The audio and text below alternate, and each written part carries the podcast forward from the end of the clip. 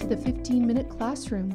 Come on in and join me as we sit across this online table together. I'm glad you're here. If this is your first time in the classroom, let me introduce myself.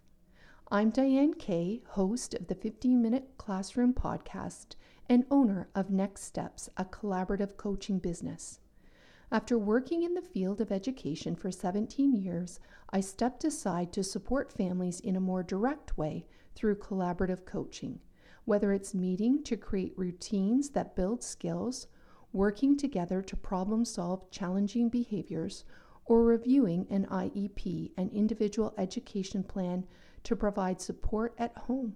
Each opportunity sheds light on you, the parents, seeking to understand and engage your children as you build relationships that foster character and lifelong learning.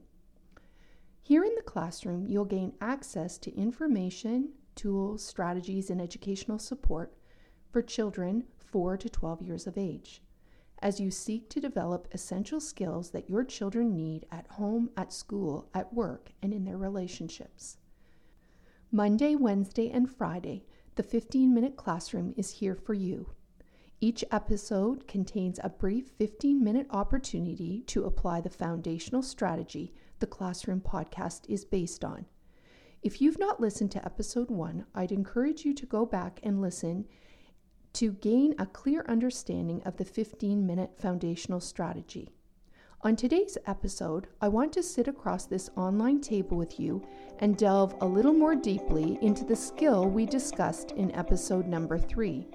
In episode three, building the skill of following instructions was discussed, and today we'll take a step back and consider why, following instructions can be so difficult, especially at this time as parents are being called upon to support their children's learning from home. So, without further ado, let's dive into today's episode. I want to start with considering how stress can impact your child's ability to follow instructions. Stress can affect anyone who feels overwhelmed. Children's stress can be intensified when what is happening around them feels chaotic and out of control. They pick up on the anxiety they feel and hear. While it's not always easy, to identify when a child feels stressed, there are short term changes in behavior that you might see headaches, trouble concentrating, trouble sleeping, wanting to be alone, or perhaps difficulty listening and following instructions, just to name a few. A child who feels stressed may overreact to minor problems, and you might see a change in their ability to complete schoolwork where they were once successful in the past. It's important to consider the impact of current stress as children begin learning at home. You, as a parent or caregiver, may feel stressed. The teacher teaching the lesson may feel stressed. The environment in the home might feel stressful. The child may feel internally stressed with all the changes in his or her life.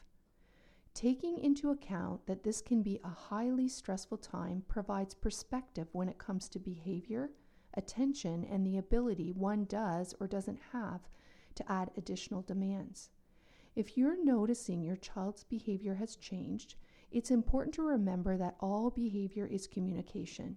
Your child is trying to tell you something.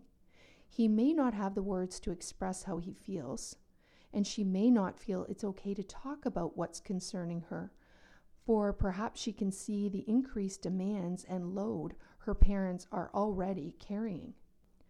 Therefore, it's important to consider that one of the main reasons your child may have difficulty following instructions is because of the stress he's experiencing inwardly and outwardly. With this in mind, the time you take to find peace and calm for yourself will have a profound impact on your children.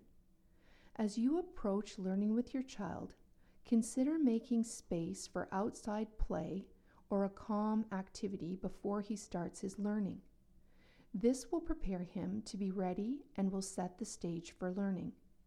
So, as you consider your child's ability or seeming difficulty to follow instructions, remember we all need an extra measure of understanding, patience, gentleness, kindness, and support especially at this time when stress is high and resources are reduced. Let's consider what other factors might contribute to your child's ability to follow instruction. You may notice that your child can focus intently and follow instructions or directions when engaged in certain activities like playing a video game, building a Lego creation, or baking a cake. But when it comes to schoolwork, she may have a hard time staying on task. It may not be that he isn't able to pay attention, it may be that his ability to control what he pays attention to is the issue or concern.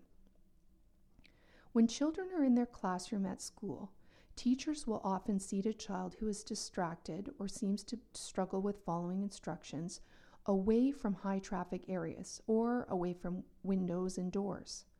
She might also place the child close to her desk or in the front row where the child may have eye contact with the teacher or where the teacher can gently touch or tap the child's desk as a cue to pay attention to what's being said. When your child is working at home, there are potentially more distractions, so finding a place that you and your child can identify as a space that lim- limits distractions is key. You'll want to consider how many books, pens, papers, etc. there are on the table or desk and have only the minimal tools that are required. Sometimes dimming the lights will reduce glare. If there's a clock in the room, a wall clock that ticks, you may want to remove it to reduce extra background noise. You may also want to consider the chair he's sitting on. Perhaps a stability ball, the exercise type, can encourage movement. For some children, they're actually able to listen better when they can move. Or it can be the opposite. They may work better with a chair without wheels. So if there's a desk chair that has wheels, it might be important to remove it and place just a solid chair without wheels to reduce unnecessary movement. Listening to your child so that he becomes aware and is able to express what distracts his learning is important. By taking care of these and other distractions, your child will be better equipped to recognize what it feels like to pay attention. Then, if he does become distracted or is starting to drift away, he will know how to bring his focus back and return to paying attention. Making learning active is another way to help your child build the skill of following instructions. If it's math equations, for instance, and he's learning fractions, get out your measuring cups or have him trace the edge of a large bowl on a piece of paper. The circle represents a pizza, something that he can relate to, and then have him draw lines representing cuts in a pizza for half, quarters, eighths, etc. By making learning active, he'll be more engaged and therefore will connect with the instructions that are given. Making learning active helps your child connect an instruction with something he can see, something he is familiar with, and something that makes sense in his world. It becomes more concrete and less abstract. If you happen to notice that your child is feeling overwhelmed with the, the, instructions being given, you may want to consider breaking the instructions into more manageable chunks. It could be that one part of the instruction wasn't clear, and from that point on, your child wasn't able to pay, in, pay attention. So it's helpful to pause between instructions to make sure they have time to process what they've heard.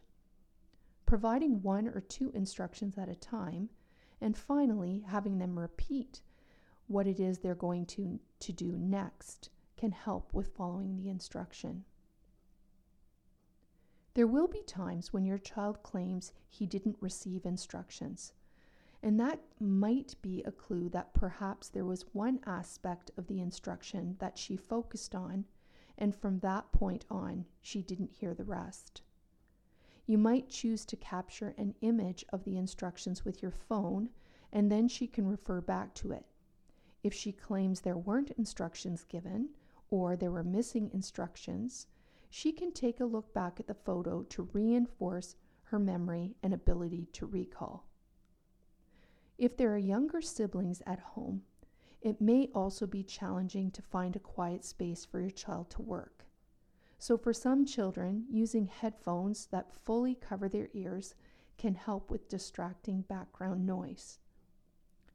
There are also children who follow instructions better with background noise, especially when they're motivated to listen. They may be motivated by completing a task in a period of time or receiving an incentive when the instructions are followed.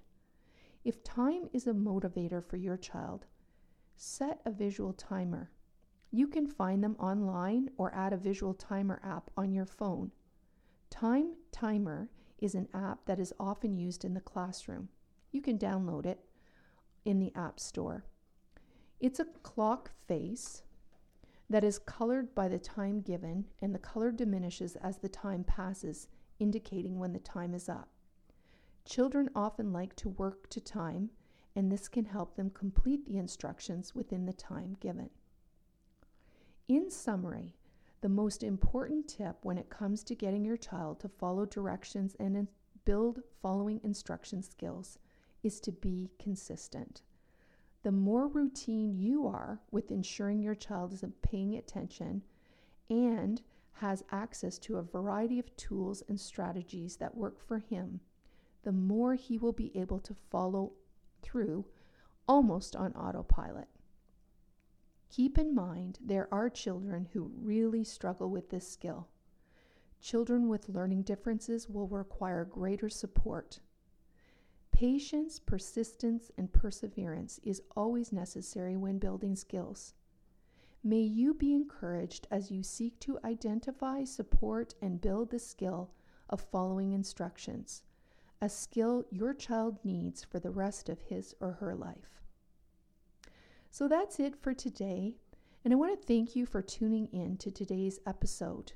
I hope that it brought some encouragement and direction for you as you seek to build the skill of following directions and instructions with your children.